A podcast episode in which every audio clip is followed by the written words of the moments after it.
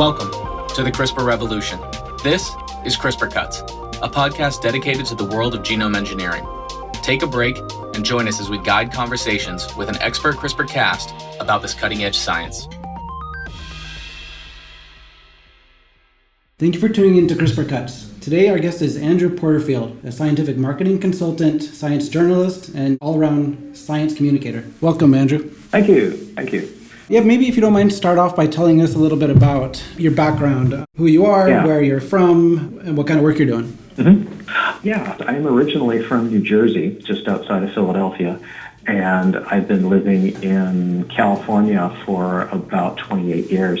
But I started out thinking I wanted to be a doctor and then got a bachelor's degree in physical anthropology and kind of natural sciences from the University of Pennsylvania in Philadelphia and realized that a career in clinical medicine was really not for me and dabbled a bit in working in a laboratory as a bench scientist, as a lab technician after I got my BA, and kind of realized that wasn't for me either. So went out west and started to combine work with in journalism. And once some of my editors discovered that I knew what a carbon atom was, they told me, well, hey, how would you like to write any health or environmental or science articles that come out?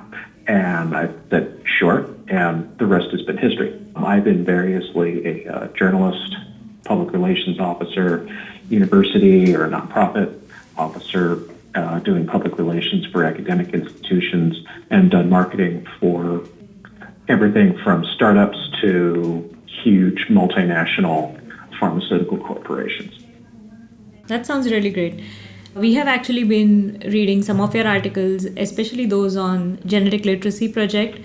And one interesting topic has definitely been how CRISPR is being used in agriculture or how it is being used to improve our food supply. So today we thought we would like to chat more about this topic and find out more about how CRISPR is impacting our future food, right? So let's start with one of the articles which you had written about food wastage and how CRISPR could help in that. So could you talk more to that? Yeah, sure. Um, yeah, that was when I wrote back last summer. And it, it started out with the announcement that a uh, J.R. Simplot, which is a, uh, a firm in Idaho that does work with the genetics of potatoes, and it introduced one type, well, actually two types of potatoes, use uh, one using RNA interference and another one using CRISPR-Cas9 that might be able to extend the shelf life and prevent browning of an average potato. This addresses a problem with food wastage. So if you could find a way to somehow or other control the browning and rotting of potatoes alone, I think I had a number where it said you could prevent 400 million pounds of bruised and brown potatoes from being thrown away every year. And food waste is a huge problem. I think the Food and Agriculture Organization estimated that about a third of food produced for humans is either lost or wasted. Lost can mean it's somewhere in the agricultural process from the farm, something happened, pests, fungus, what have you, something internal browning has happened so that the food can no longer be delivered. And then waste is something that happens more in developed industrialized countries where literally it's just thrown away post marketing. Both are serious enough problems, especially when you still got a number of uh, areas of the world where people are suffering from famine all the way up to what we call euphemistically food insecurity.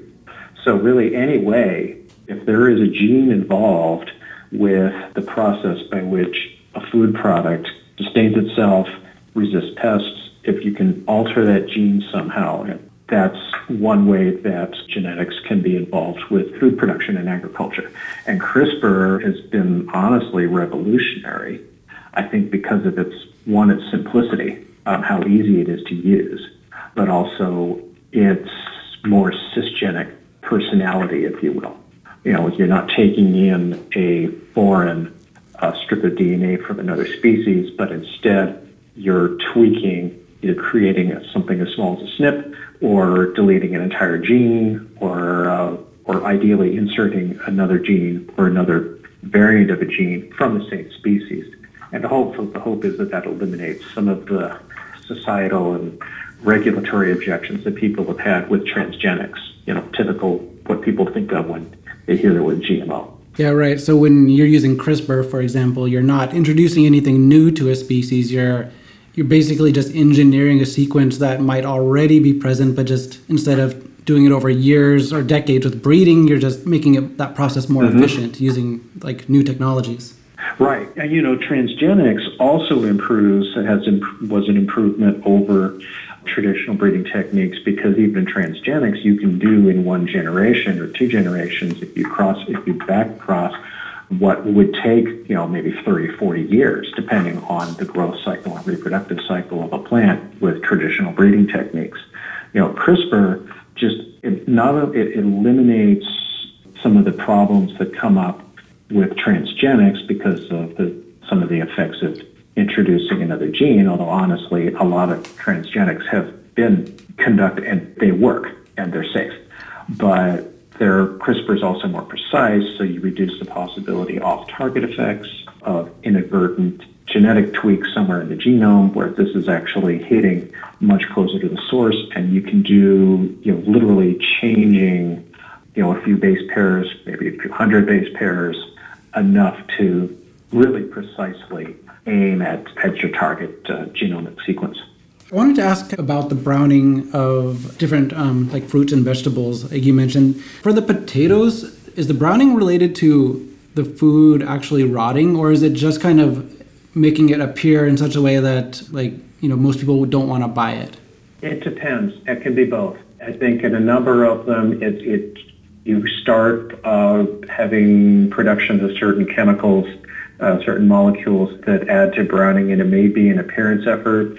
There are issues with some potatoes with acrylamides, which can cause a number of health problems. If you eliminate their production and their expression, then that can help preserve the food and, and keep it safer that way. So it really depends on what your target gene was designed to do. But yeah, I mean, both are issues. And that's where you have more food loss. The stuff is rotting and it's just gone. But if food waste, people just, it, it's ugly, like it, we throw it away. In a way, the net effect kind of becomes the same. People won't eat it. They won't buy it. You know, it's wasted. Yep. Yeah. And then, I mean, you can't get back the resources you put into making the food. So it's not only is the food gone, but the, the cost spent to make it is, you know, is, is also gone. Yeah.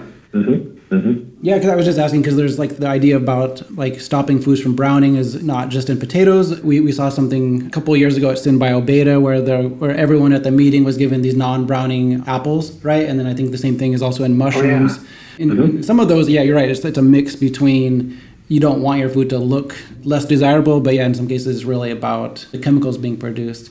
I think for the for like potatoes, I I think I remember hearing that like maybe it was the acrylamide you mentioned but when you cook it up it becomes like can become a neurotoxin right so it's like yes yeah it's really right. dangerous yeah. so one thing is obviously uh, qualities like this non-browning or even disease resistance uh, which can actually save plants and help reduce wastage of food or even actually save them in the long term so one interesting example was of uh, researchers working on cocoa plants, right, to save uh, chocolate in the future because these crops are uh, falling to pests or even they might face drought in the future. So this is like one angle, and then there's of course another aspect where CRISPR or genetic engineering is being used to simply uh, enhance food to make it look better more nutritive and those type of uh, qualities which are actually just making it even better for better as a product. So what do you think of examples like that? And uh, can you anything off the top of your mind where you can think of um, where crispr has been used for better nutrition in food? Yeah i mean the chocolate one's kind of fun. I mean, I mean basically anything where you have a gene that's expressing vitamin production or can enhance, you know, say the fiber content, if it's producing a protein or even regulating the production of a vitamin or some other nutrient, if you can edit that in or edit even the regulatory sequence to enhance certain functions, it's all fair game. What a lot of people don't realize is that, say, vitamin C now is largely produced by inserting the genes that express the proteins for vitamin C into a corn stalk. Mm-hmm. And that's typical transgenics. There's no CRISPR, I don't know where you would could find a better plant to produce vitamin C that might be natural. You, you might be able to enhance the production of a grapefruit or an orange or something like that that already produces the vitamin. But all of those things are fair game. They could just about anything you think about that's being done with traditional breeding or possibly with transgenics CRISPR could probably do, and maybe even do it better. There's been talk about genetic edited animals either, and you know why should that be any different? If you've got a protein and you've got a gene expressing it, CRISPR can help you more precisely edit. I think the insertion of whole genes is a little behind just tweaking an existing gene or deleting the function of a deleterious or harmful gene right now because of stop codons, entrance codons, regulatory sequences, and all that that go into inserting, you know, what's the average gene like 1500 base pairs, something like that. Uh, and not including the regulatory and stop and start sequences. So that's a little farther down the road, but it's not out of the realm of possibility. Yeah, so we've mostly talked about how to sort of save good food from going bad and how to make good food better. Another idea or another sort of aspect of CRISPR and ag bio that's really interesting is how to allow, you know, allow farmers to grow food in places where they otherwise would not be able to, right? Like with this the whole world is facing climate change. The weather right. is just unpredictable. There's droughts, there's heat waves. How is CRISPR impacting that part of farming? Like making crops like just sort of more, um, like I guess, compatible with different climates? Yeah, I mean, it goes back to if you can find something that would help plant adapt to drought conditions, other chemical issues, higher salinity rate, a number of those things, then yeah, in fact, there's a lot of interest in uh, developing countries, not only in transgenics, but also in, in CRISPR techniques for just that purpose. One of the more interesting ones was somewhat related to that was a story I just wrote on uh, wildfires. And no one's looked at it directly, but there's a woman at, in Montana who's been looking at some of the genes that are involved in pine trees, especially western lodgepole and ponderosa pine trees, and how they react to the pine bark beetle.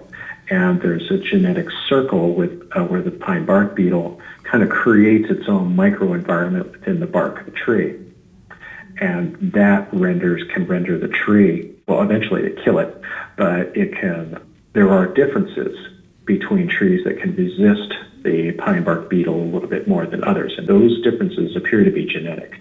So once you, you have that you might be able to keep the pine bark beetle from coming in and killing some of these trees and that may make them more resistant to wildfires. It doesn't keep the heat down but it as things get warmer, the effects of global climate change start affecting, whether as they already have, at least forests in the American West.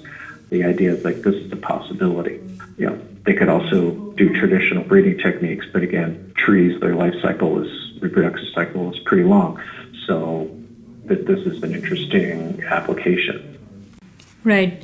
And another interesting thing is so now that we know that CRISPR is being used for you know various applications or for making food better and just in general improving conditions for us. Uh, as scientists and science communicators this is probably more obvious or we would probably assume it to be a fair game. But how is the regulatory landscape and does it seem as simple to just have this food out in the market or is there the major barrier there to convince governments to actually let this food pass through yeah, the regulatory front is really kind of split right now. In fact, even in the United States, you're starting to see a split coming because there are two, in the United States alone, there are two agencies responsible for regulating food, depending on the supply. The U.S. Department of Agriculture and the U.S. Food and Drug Administration.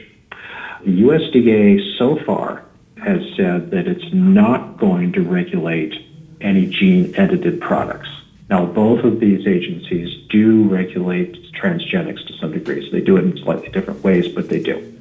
The FDA, however, is saying that they do plan on regulating gene editing, but it's not clear how that's going to work. The, so they've promised more innovative and nimble rules for CRISPR and these types of technologies, but we haven't seen anything yet.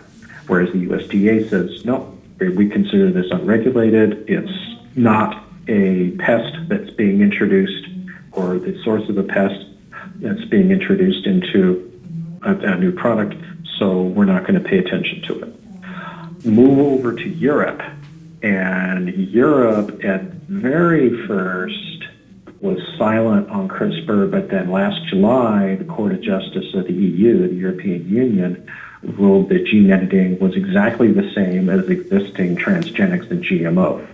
And so, which essentially stops the use of CRISPR on anything in, from member nations of the European Union. Now, that's the Court of Justice. The European Parliament could change its mind later. Other host countries can also do their own thing.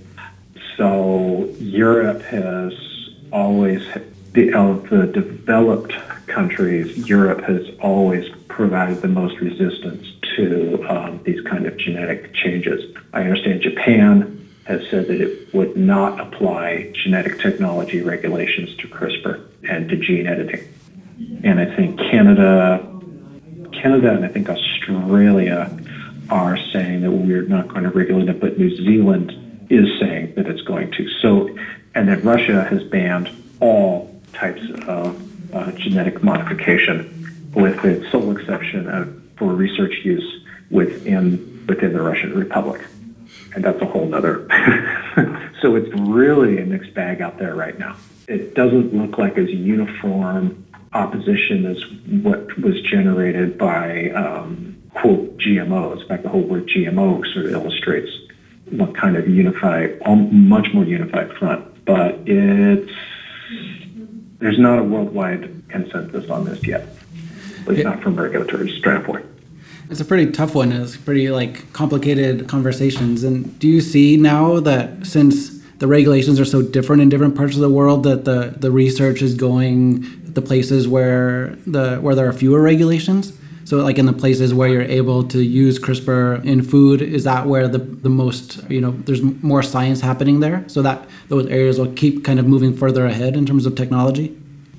Yeah, it could be. It could happen. Um, already, some Europe, a number of European scientists are saying that they're going to move their lab outside, their laboratories outside of Europe. You know, we'll see. It, it's the the argument seems similar to the ban in the United States back like almost 18 years ago on embryonic stem cell research, and that forced a number of researchers to leave the United States to, ironically, Europe, where they could continue their research yeah, they could see that happening, and that's a real concern in Europe. For research purposes, say in the United States, if the FDA and the USDA regulate it, that may not affect basic research and academic research directly, but it will slow down and make food production more expensive, any kind of CRISPR um, involved product, because then you'd have to go through the FDA approval process or the US, if the USDA changes its mind, does a 180, you have to go through theirs as well. So, but that may not necessarily here affect uh, research, or at least basic research.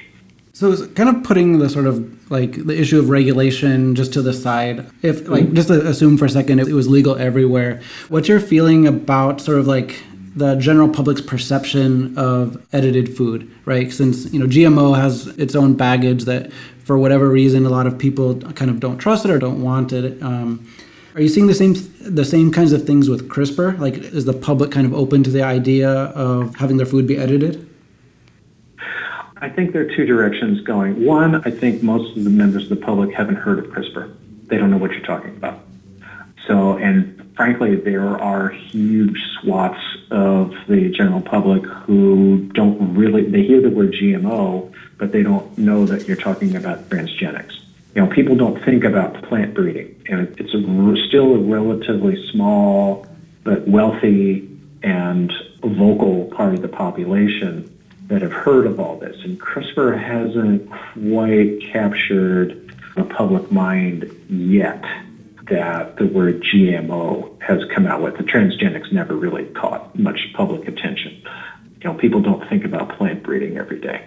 This is just with food. You're talking about drugs, nobody thinks about it at all. Yeah, public perception, I kind of read, is still kind of out there.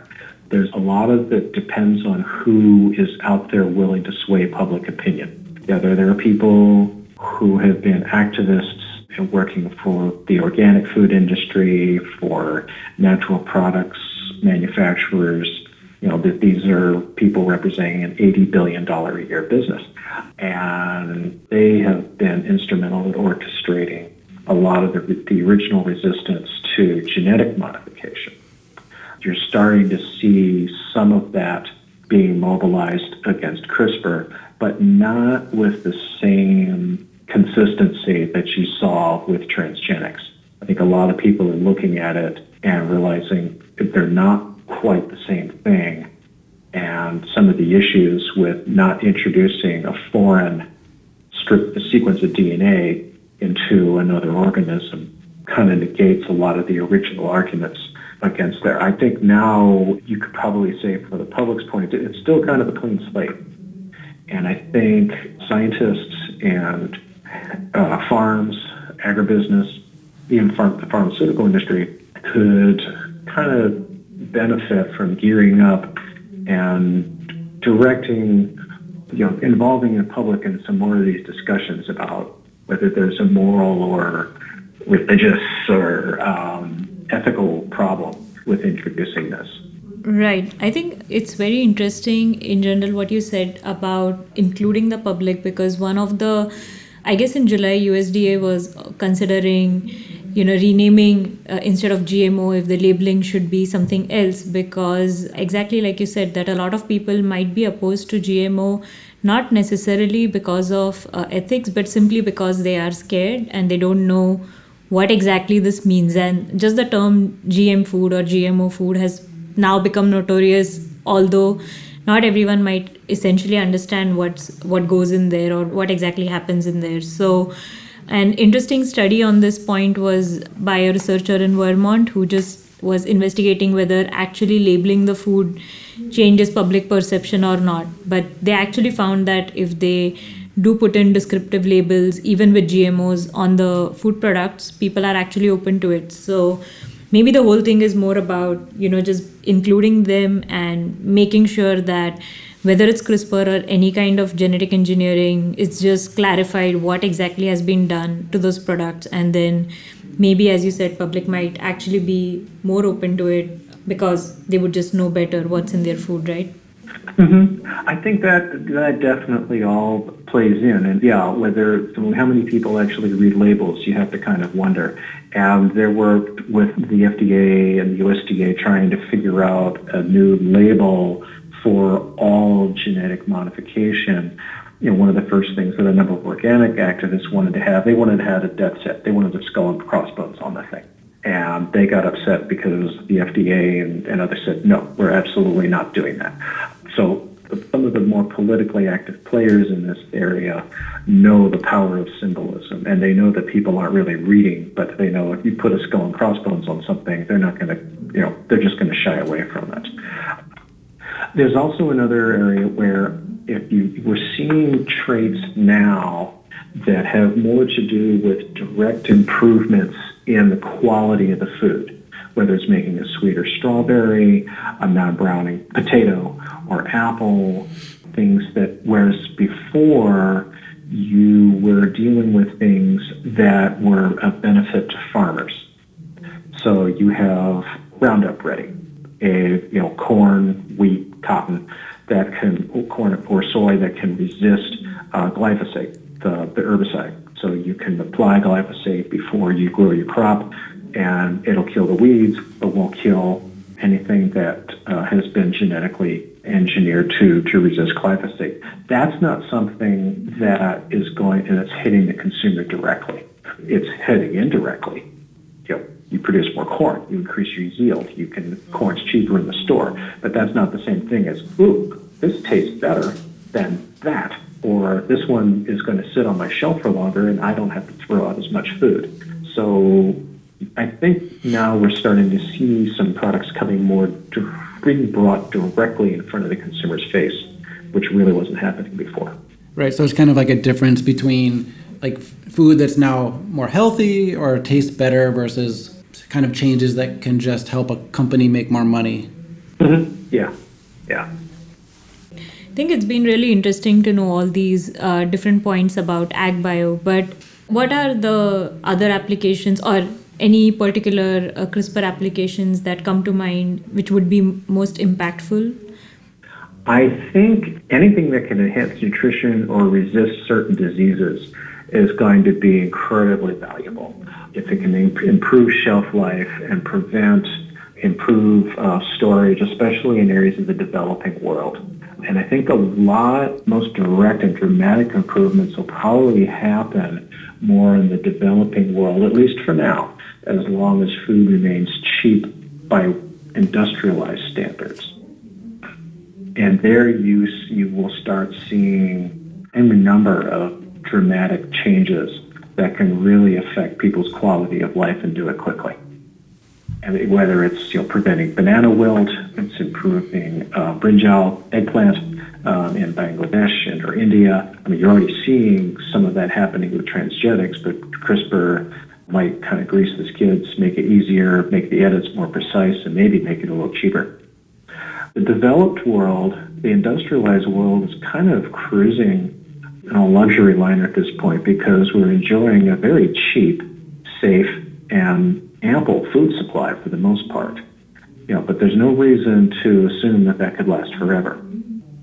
And as food starts becoming more expensive, then some of these luxuries such as cheap apples or cheap corn syrup or vitamin C that you can just pull off the shelf for pennies on the dollar, that might start to go away. And then somebody starts looking at alternatives and say, hey, you know, thanks to some of these genetic modifications, such as CRISPR and, and, or any of the others, we can provide something ultimately at a lower price that you can still use.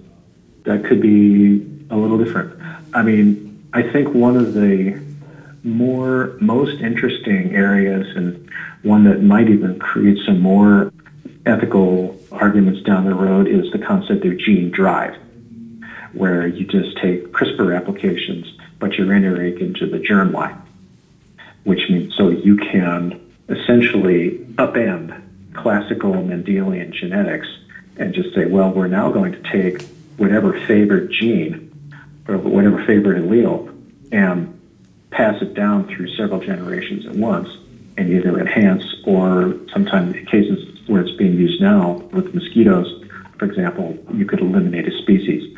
That creates a whole lot of new and I think questions that really deserve a lot of public input and a lot of public discussion before they're widely adapted. And that argument in some ways may create some models for how more benign somatic cell alterations are, are accepted and, and introduced as, as well. Yeah, I think that the last point you made, like the idea of using CRISPR for um, these like homing gene drives, is probably one of the most interesting applications to me. I think you know it can yeah. literally in a short amount of time eradicate really devastating disease like malaria. I mean, and that's would be extremely impactful, and it's such a huge problem. We don't see it every day here in this country, but worldwide, yeah, it's a it's a huge one. Yeah, and we could see malaria in this country if things get warmer. I mean, you're already seeing a couple, you know, a few isolated cases that come in in warmer areas on the border, southern border, and they're thanks to global travel. There's no reason why something couldn't come in. And Kevin Esvelt, who's at, at Harvard, he was he's almost like a, a one-man researcher and ethicist do the research and talk about, hey, I think this is really promising, but at the same time, hey, we need to take a stop. We need to take a breather and take a look at this and see what kind of ethical issues and public issues are being involved there. But yeah, that one is that one's a wild one. yeah, we really like his approach to science. Like he's the sort of idea that since the environment is shared amongst all of us, then everyone should basically have a say in what we do to it or what scientists do to it. And I mean that approach with like transparency and being open with the community, talking about what the science him and his, his group are working on, like making sure everyone in the community is, is clear on it. That's I think that's great. It's like kind of a, a model that I hope that more people can kind of follow in the future. Mm-hmm. Genome engineering and CRISPR is kind of starting to become part of our everyday lives. You know, is becoming part of the foods we eat, and I think it'll be impactful in, in, more areas in the very near future. I'd be interested to hear what's one of the most unusual or sort of unexpected applications of CRISPR. Um, I think some of the most unusual ones I think involve with some of these people who think they can revive extinct species. So you could engineer enough of the genome, I'm looking at one where somebody was talking about the passenger pigeon. You know, there used to be billions of them on the East Coast and central part of the United States. And I think the last one died in 1914 or just around World War One, I think. So now there's an idea going about that might be able to use CRISPR to introduce the species, sort of de-extinct something that could revive different animals through a selection, I guess, of crossbreeding with living pigeons that are close, to, what are genetically close to the passenger pigeon. You know, same idea with the woolly mammoth or the saber-toothed tiger. Not just, it could be in the realm of, uh, of wild fantasies, although people are working on the research side trying to see, like, hey, could this actually work? Yeah, that's definitely interesting. I think some of the promising areas too that are it's actually started a little after a little behind food was even looking at sort of health and pharmaceutical applications. You know, there are maybe ways you can tell whether certain breast cancer mutations might be harmless or can create other kinds of problems because once you, if you can really precisely know understand gene expression and how that leads to tumor formation, you might be able to tweak a number of steps along that process. And I think that has some dramatic potential and in some ways more public acceptance as well. Yeah, I mean, it's really true. CRISPR has basically has the potential to redefine what medicine is, right? We can move from treating symptoms to actually curing a disease and maybe even sort of like eradicating like things like cancer or moving in that direction. Mm-hmm. Absolutely. Absolutely. And you can start using RNA as well as DNA and as possible. And if you can really target you know, precise areas of the genome that are pathogenic or at least helping to introduce pathogenesis from another source, um, that can create some really traumatic differences. Like you said, you're actually curing a disease and eliminating it, and possibly reducing some of the side effects and uh, adverse effects that we see with even traditional drugs today. Andrew, I just want to thank you for joining us today. It was really a pleasure speaking with you. What's the best way for um, any of our listeners to contact you if they have any questions or just are interested in speaking with, with you more about any of these topics? My handle is uh, at am Porterfield. Uh, that's A uh, M as in Mary Porterfield on Twitter, and I'll look at that a lot. And you can either either go to me directly there, or you can send me a message, and I'm on there several times a day. All right, great. Thanks a lot for joining us today. Sure. And thank you all for listening. Great. Well, thanks for having me on. Appreciate it. Thanks for listening to CRISPR Cuts. I invite you to check out the Synthego blog, The Bench, for more great CRISPR content. Please send us any feedback you have by contacting us on Twitter. And if you want to join in as a guest on our podcast, email us at CRISPRcuts at synthego.com. CRISPR Cuts is a scientific podcast by Synthego. Produced by Kevin, Minu, and me, Bobby. Additional production by Resonate Recordings. Our cover art is by Jeff Merrick. Thanks for listening, and we'll see you soon.